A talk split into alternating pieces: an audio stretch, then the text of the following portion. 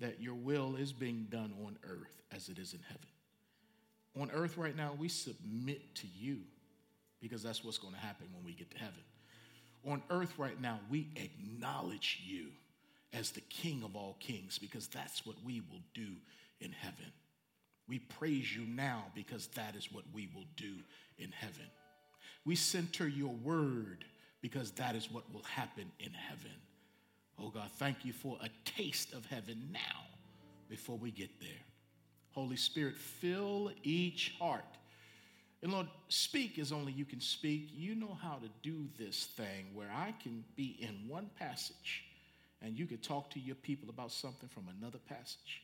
We should not leave here without having heard from you. And a lot of it depends on the condition of our heart. So, Lord, we open up our hearts. We ask you to help us soften our hearts. May we cast out fear. May we forgive. May we trust. May we say, Lord, I'm ready. I need a word from you today. Thank you, Holy Spirit, for doing what you do. This word is alive and active. It's sharper than any two edged sword, and it will pierce down between body and soul, and it will judge the motives and intents of the heart. Can't wait to see what you're going to do. In Jesus' name, the only name that matters. Amen, and amen. Second Timothy chapter 2. By way of review, we began a new series last week called Vessels of Honor and vessels of dishonor. And we came from 2 Timothy chapter 2. I will read verse 20 and 21 to get us started today. Paul said to Timothy, but in a great house. And that could be a metaphor for a church because the church is called the household of faith. So, in a great house or in a church, there are not only vessels of gold and silver, but also of wood and clay, some for honor some for dishonor. Therefore, if anyone cleanses himself from the latter, he will be a vessel of honor, sanctified and useful for the master, prepared for every good work. And that's what I want to be. And I pray that's what you want to be. And that is a vessel of honor. Not a vessel of dishonor, but a vessel of honor that is sanctified or set apart, useful to the master, prepared for every good work that He's ordained for us to walk in. Many of those good works I saw you doing yesterday in the community. So, the great house or the church has vessels of honor in it, vessels of dishonor, vessels of gold and silver, vessels of wood and clay. So, we have a choice of what we're going to be and what we're not going to be in this house. First, in the kingdom of God, but then in a local expression in the local church, I want to be a vessel that the master can use. I want to be prepared for any and every good work that the master has for me. I want to be a precious vessel in his hand, not a vessel of dishonor. So I want to highlight a person today that I want us to say, you know what? I can learn from this person. And Lord, uh, I can follow this person as they follow you or as they followed you in Scripture. So today, let's talk about be like Titus. Be like Titus. Now, some of you are gonna you're gonna be introduced to Titus for the first time today. Others of you are gonna get reacquainted with him. Um, be like Titus or uh, Tiffany uh, for our sisters. Be be like Titus, Titiana, whatever you know. Be like Titus. So let's go on over to Second Corinthians chapter 2. 2 Corinthians chapter 2. Be like Titus. Second Corinthians chapter 2, I'll begin reading at verse 12.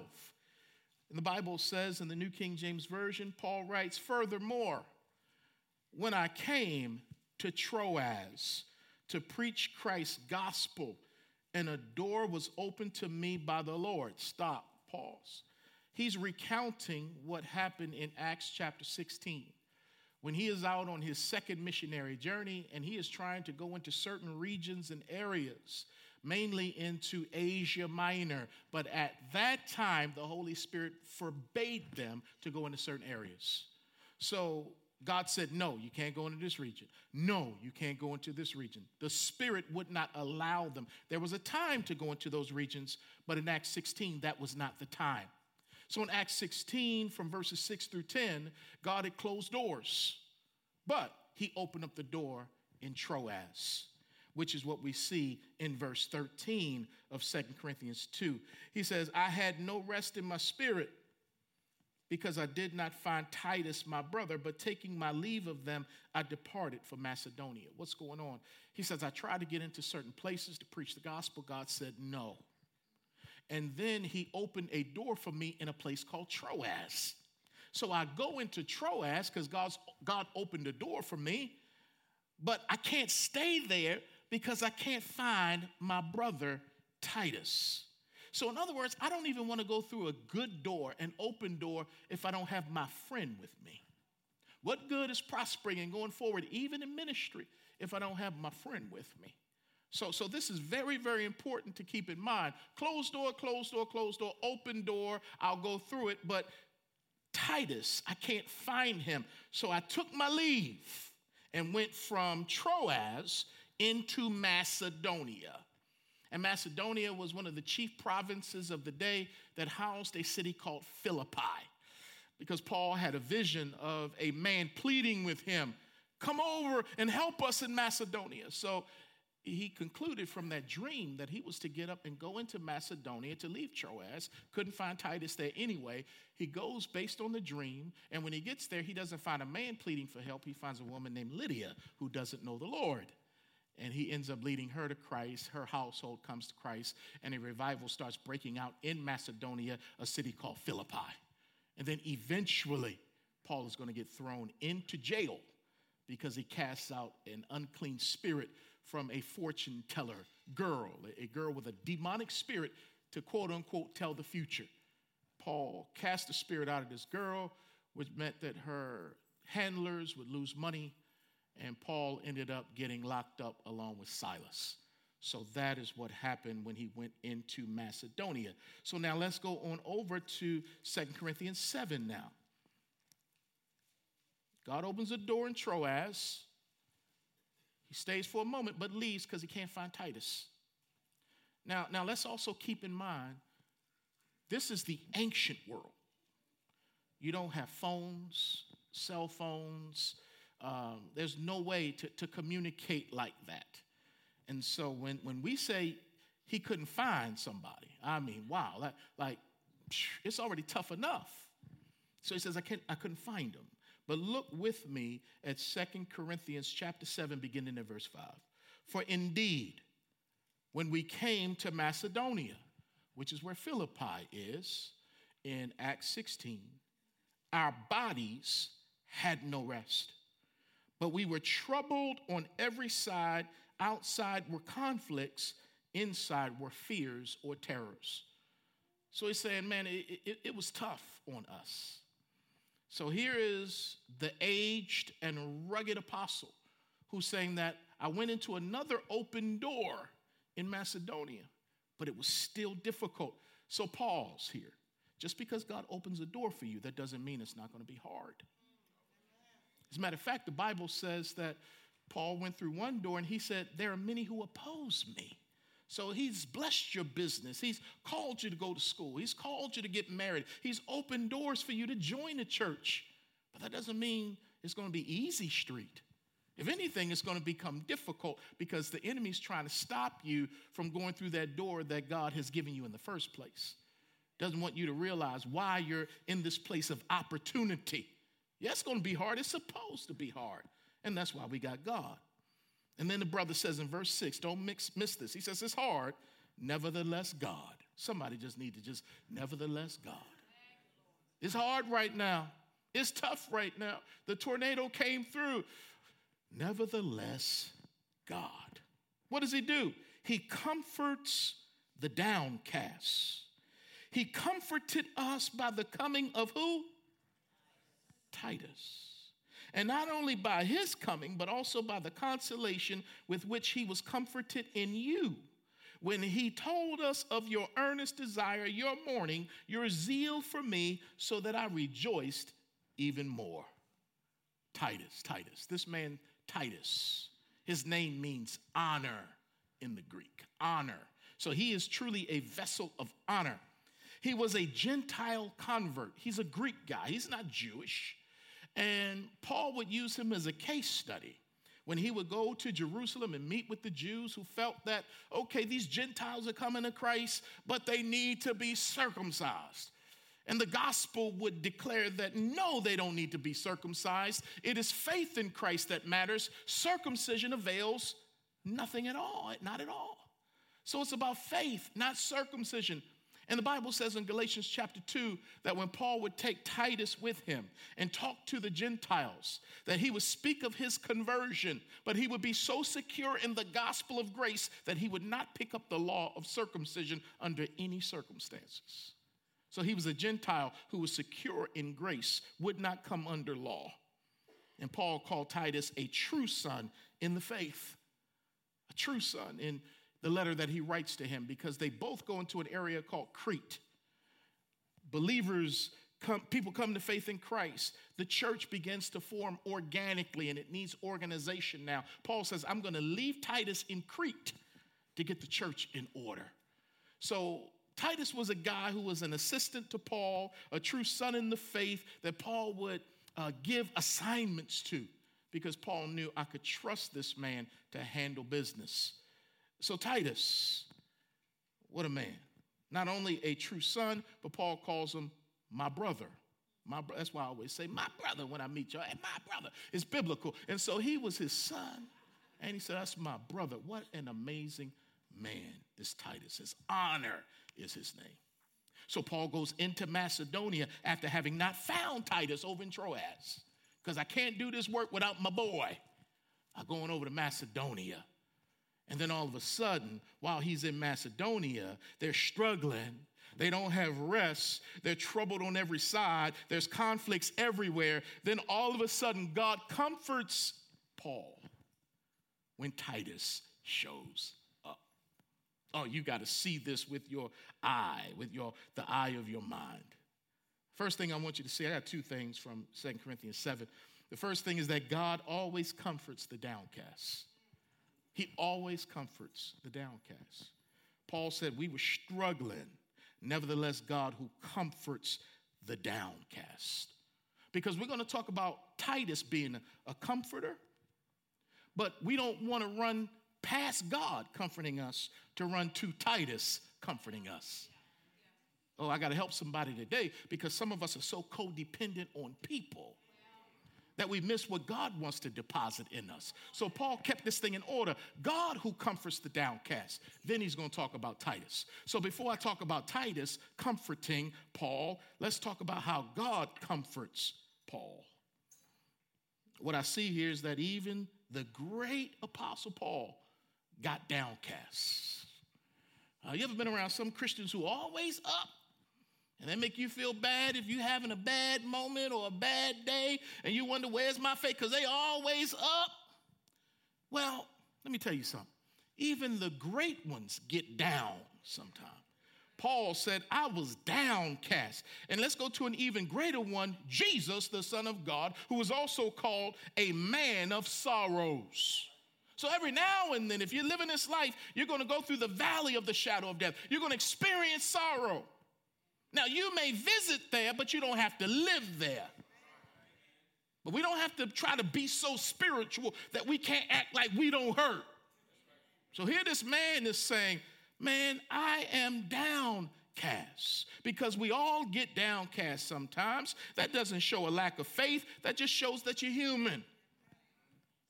You're human. We get down sometimes. And, and just because you're not down today, that doesn't mean you won't be down tomorrow. But no matter what's going on, the Lord is there to lift up the downcast. Psalm 42, verse 6 says, Why are you so downcast, O my soul? Why so disquieted within me? David repeats that over and over again in the Psalms. Why are you downcast, O my soul? Why so disquieted within me? Then he speaks to himself and he says, Put your hope in God, for I will yet praise him for the help and the strength of his countenance. So I'm getting down, I'm struggling. I deal with depression and discouragement. That's real, but so is God. And I'm gonna lift my eyes to the hills. I'm gonna lift up my hands to God and I'm gonna bless Him. I'm gonna worship Him. He's the only one that can get me out of this. I turn to you. I look to you. I depend on you. I rely on you. I pray to you. I praise you. I worship you. I thank you. The next thing you know, you wonder how you got down. Your perspective begins to change when you focus on the Lord. But everybody gets downcast. But God is here to lift up the downcast. Thank God. In the 1996 Olympics, there was a gymnast named Kerri Strug. Some of you may remember this. This Olympics occurred in Atlanta, and Kerri had become downcast. In the final rotation of team competition, the Americans were on the vault with a commanding lead over the Russians. Unfortunately, things began to fall apart because the first four American gymnasts had sloppy landings on the vault. And Kerri Strug was up last. She had to save the day. And on her first vault, she landed and fell down. She would find out later that she tore two ligaments in her ankle. She got up in pain knowing that she needed to vault again. But feeling the pain in her ankle, she wasn't sure if she could do it. But then her coach came and he kept saying to her, You can do it. You can do it. We need you to do it. We need you to do it. You can do it. So, with coaching from the coach, Strug limped back to the starting position trying to loosen up her ankle along the way. She got in place and she focused on the runway. She sprinted down the runway and she made her second vault attempt with the bad ankle. And she did her flip in the air, and when she landed, she landed on both feet. She stuck the landing, but then she lifted up the bad ankle after she had stuck both feet down and the applause began to go, and she collapsed on the mat in pain. And as she sat there in tears, tears of pain from the, the, the, agony of what was going on in her body, but also wondering if what she did was enough. Her coaches came out. They picked her up and they assisted her off the mat, one on one side and one on the other side. They, they walked her off the mat. And people kept applauding. Well, when the score came in, she ended up earning a 9.712, which was enough to win the first ever gold medal for the U.S. women's gymnastics team.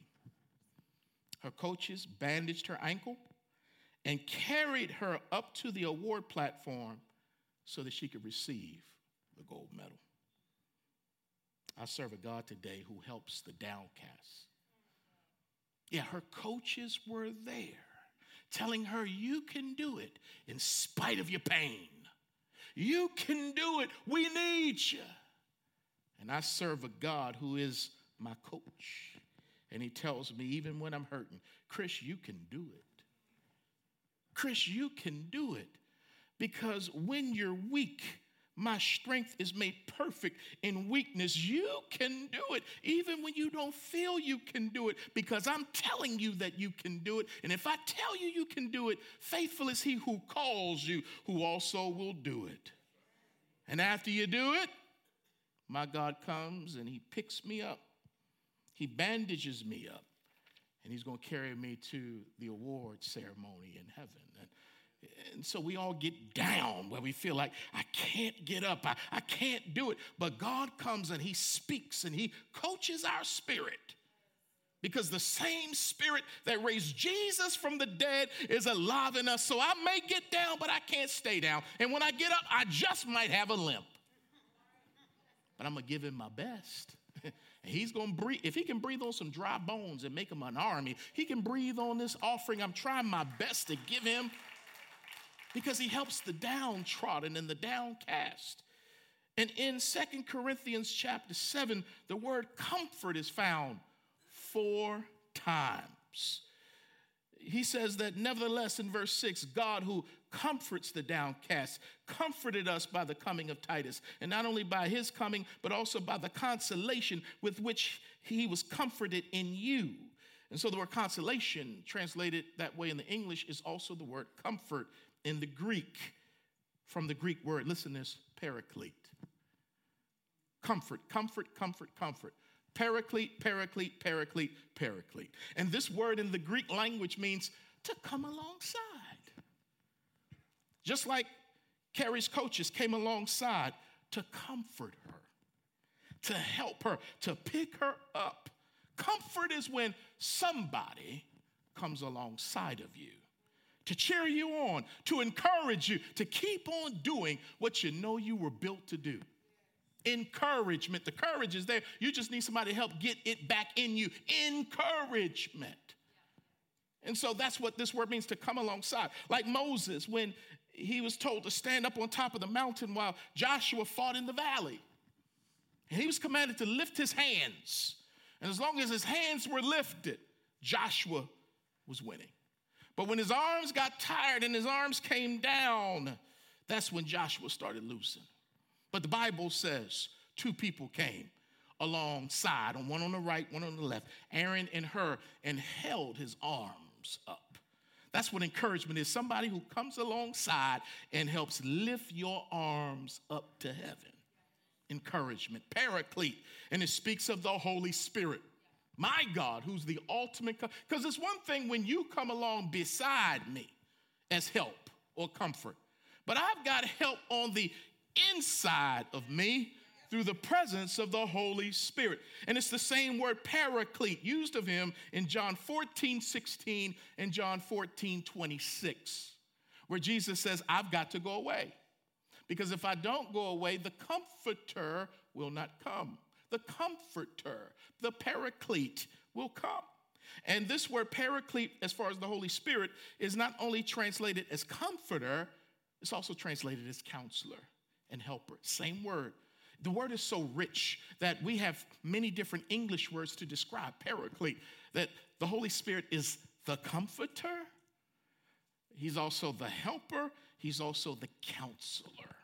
And he lives on the inside. Somebody said, Pastor, I still don't know what a paraclete is. I, I know you're trying, Pastor. Well, well, you may not know what a paraclete is, but you know what a parachute is. Parachute is when you jump out of an airplane hopefully on purpose, because you're part of a, you know, a crew that does that stuff. The parachute is going to open so that you can land softly. The parachute is there to protect you. So I may not know what a paraclete is, but the paraclete, the Holy Ghost, is like a parachute because in this world I fall but he's there to soften the fall and help me when I fall. You may not know what a paraclete is, but you know what a paramedic is. paramedic is the doctor that comes to you when you can't get to the hospital. So they come to you. So, so the Holy Ghost is like a paramedic. When I can't get to the hospital called the church, uh, he's got a mobile unit. He, he's always around. He comes to me, Dr. Jesus, the Holy Ghost, paraclete. You may not know what a paraclete is, but you know what a paraphrase is. That's when you break a sentence down and you make it simpler so that people can understand. You paraphrase a book, you paraphrase a movie, you break it down. And, and, you may not know a whole lot about God. And then the word of God is so rich, but the paraclete, he's in you and he breaks down these deep constructs and he paraphrases them so that we may understand the love, the mind, and the will of God. You may not know what a paraclete is, but you know what a paralegal is. They work with a lawyer. They work for free. They do research because you can find yourself in a trap, in a mess, oh, and you need to get away out of no way. Now, now again, I, I, don't, I may not know what a paraclete is, but I know what a paralegal is, and the paraclete is like a paralegal because when I find myself trapped in a mess, when I find people accusing me, even the devil coming against my mind, I need a paralegal. I need a defense lawyer. I need somebody to stand in the gap and make a way out of no way and get me out of something. That's the Holy Ghost. You may not know what a paraclete is, but you know what a parakeet is. Parakeet is in the parrot family. talking birds that imitate their owner. And, and, and, the Holy Ghost is like a parakeet because he knows how to talk to you. He knows how to speak to your mind and, and give you peace when you're going through something. So the paraclete, you may not know what it is, but you know what a pair of cleats are. Because if you ain't got the right shoes on, you can't compete in certain sports. So a cleats is when you have a shoe with a sole with studs attached to it. So that when you dig in, the, the cleats dig in to give you traction and keep you up. You may not know what a paraclete is, but the Holy Ghost is like a paracletes that when I'm walking through this life, he, he, he's the stud attached to my soul that, that keeps me from falling over and falling down. So God comforts us with the Holy Spirit given us everything that we need for life and godliness because God always comforts the downcast. So I just want to tell somebody today hold on to God's unchanging hand. And when you don't have strength to hold on, trust the fact He's holding on to you. Oh my God, He's here. He loves you. But secondly and finally, God sometimes comforts people with people. Yeah, yeah, yeah. He always comforts the downcast, and he does it personally through the presence of the Holy Spirit. But sometimes he comforts people with people, and we see that with Titus. Because in verse 6 it says, Nevertheless, God, who comforts the downcast, comforted us by the coming of Titus. Oh, this is good. Titus comforted Paul by simply showing up.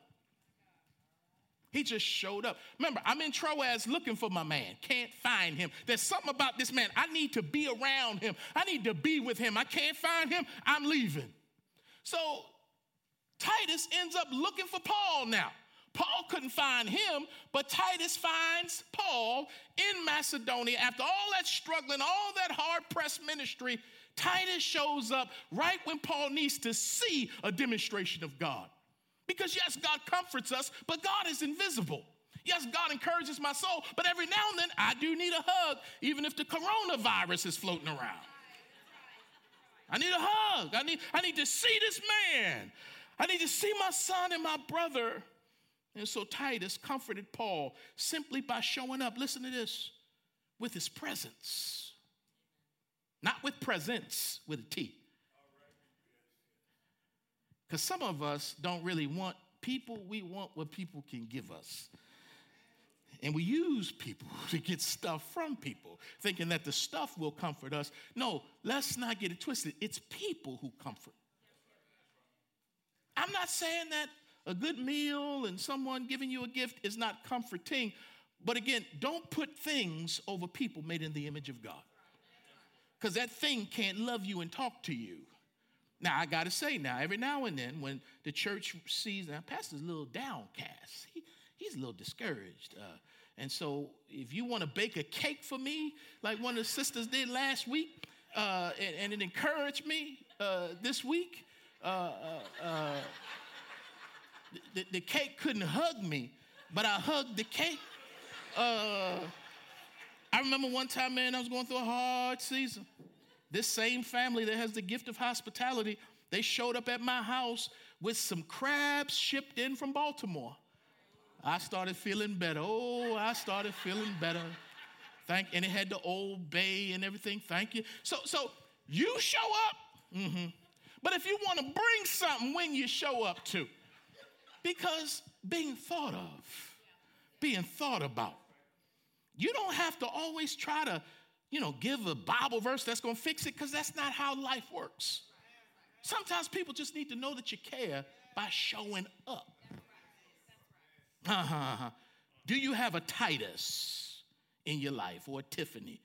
Someone who will find you when you're struggling, someone who will come alongside of you when you're hurt. Do you have a Titus who will come and encourage you and lift your hands up? Do you have one? Someone who brings a smile to your face without even having to say a word. Somebody that when they show up, your spirit gets lifted up. Someone who helps you to find strength in the Lord. Do you have a Titus? Paul said, I was downcast, but God comforted me by the coming of Titus. I looked at Titus and I got encouraged. He didn't have to say anything, he didn't have to do anything. Our love is just like that one man with another man, it ain't nothing funny there. Two men of God.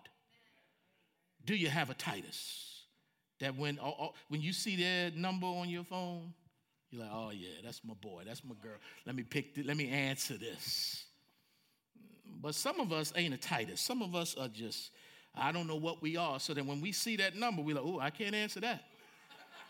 Because you're not going to encourage me right now. I, I, I need to talk to you when I'm in a different frame of mind because you're going to bring me down. Which means, are you a Titus to someone? To be like Titus, to encourage other people means you need to be selfless and intentional. Because some people know you're going through something. Then when they call you, it's not long before they talking about what they going through and they forget about what you going through. Because they, you know, it's always about them. Don't be in the hospital when those kind of people come by. They up in the hospital talking about the stuff on them that hurts. Like, wait a minute, I'm in the bed. Hey, just selfish. But we got to be selfless and we got to be intentional, which means that if we know somebody is struggling, just don't pray for them. Maybe you need to write them a note. Because we have good intentions, but good intentions that don't lead to work is nothing. Do something. Call them. Stop by. Visit them. Do something. Be intentional. And one of the best ways I've learned this, man, to get through my own discouragement is to find somebody else to encourage.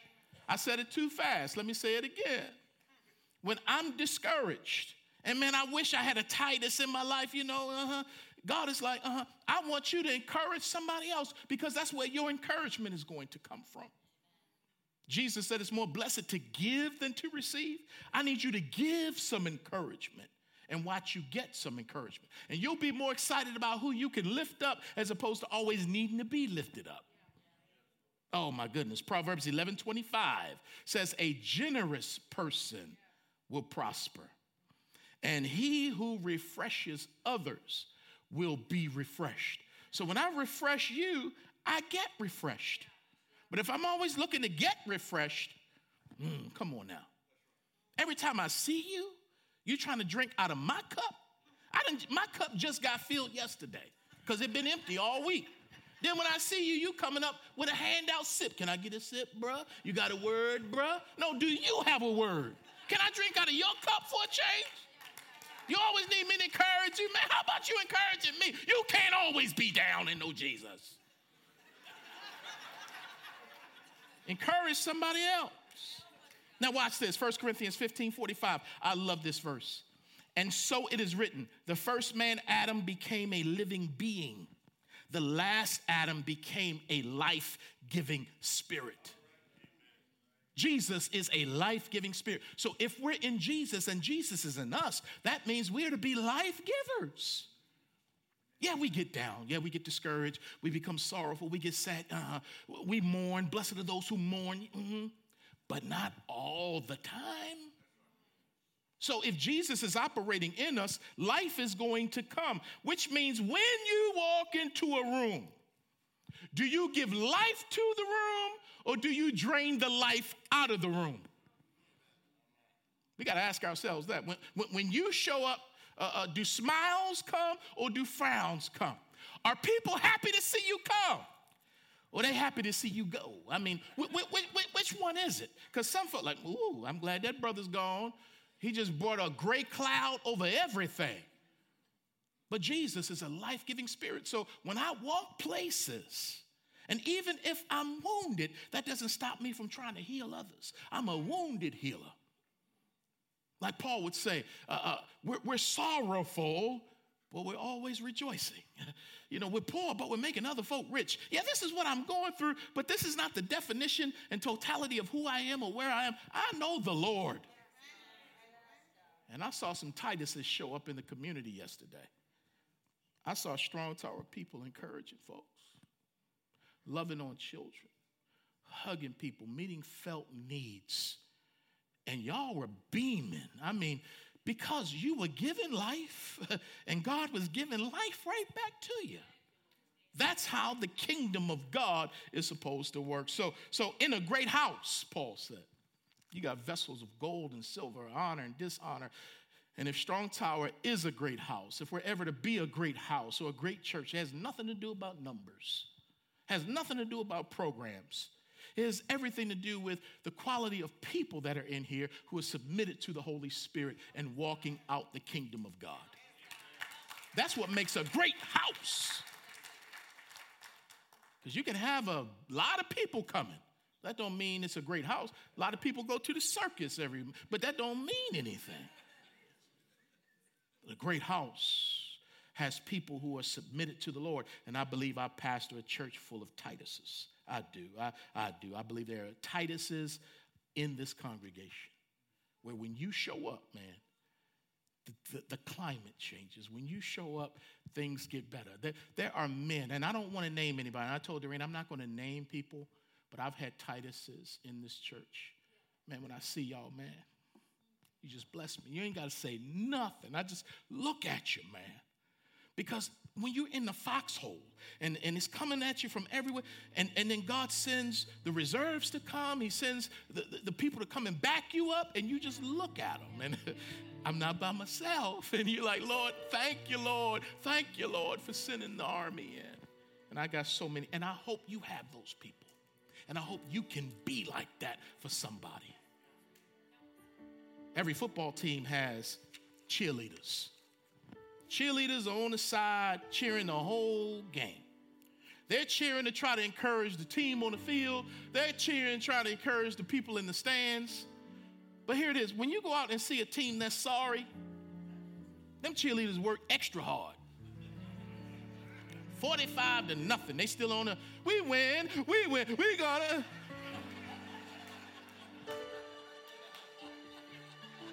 That's their job. They got to keep trying to encourage no matter what the scoreboard says. I almost asked my daughters to give me a cheer. I was to do a cheer this morning.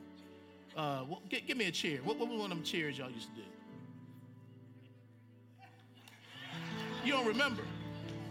You want me to call you up here? You want? Okay. Uh, uh, now they like a cheer that I grew up with when I played little league football. This was not a righteous cheer but I'm going to give it to you anyway. But somehow when we would sing this, we would get hyped. Cheerleaders would sing what we get hyped. I got a feeling. It's in my locker. Oh, yeah. Well, wait, where my oh, yes? I got a feeling. No, I better not say this cheer. I better not say this cheer. R E R E B R E B O U N D rebound. And you on the side, I can get that rebound. I can get that rebound. They over there, all that stuff. We have a God in heaven who cheers us on. No matter what the score says, we may feel like we're losing, but He knows that we're winners. And if we listen to him saying, You can make it, then we got people in our lives, no matter what you're going through. There are people in Nashville right now who've lost everything, but folks are coming around cheering, saying, You're going to make it through this. When God baptizes this church with even more Tituses, I think we have a name now in the community that Strong Tower is that encouraging church. That's right, man. That's the way it's supposed to be. We know God. Let's stand to our feet. And I'm going to do something that Patrick Buckley said to me the other day, men's ministry breakfast. Watch out, men, it's coming. They have been underground, praying, working, strategizing. We're about to roll out the new season of the men's ministry. But we were getting together, and Patrick talked about expectancy from God. Why pray if you don't expect Him to show up? And so sometimes we have to be demonstrative. And so when we pray, we worship and we lift our hands but sometimes we can cup our hands in anticipation. Lord, I expect you to come through. I need you, Lord. So, on behalf of your needs and the needs of other people in this community, as we close in prayer, I want you to demonstratively hold your hands like this. Give, you said, Jesus, and it will be given unto you. Good measure, pressed down, shaken together, overflowing out of your lap. And Lord, in those days, they would put the meal in their garment, and the meal would be poured into their clothes, into the garment. And so, Lord, we hold our arms saying, Lord, we need help. Our neighbors need help. The earth is yours and everything that's in it. Lord, for the person that needs healing in their body, you are Jehovah Rapha. You heal. And I pray you heal the one who's sick in mind, body, and soul. For the person who needs provision today, job, house, whatever it may be, oh God, would you provide? May they expect and wait on you and be of good courage. Like we sang today, I will see the goodness of the Lord in the land of the living. For those, Lord God, who need a touch, whatever it may be, and for our neighbors who are hurting, who are homeless, who are going from house to house. Lord, I pray that you turn this thing around and give them better homes and better jobs and better situations out of the storm, that beauty will be replaced for the ashes. So we stand believing you're a good father who gives good gifts to his children. Thank you that you give bread and not a rock. Thank you that you give fish and not a snake. You know what we have need of before we ask. So we leave this place expectant, knowing that Daddy knows. And because you know, we're all right. We're all right. In Jesus' name we pray. Amen.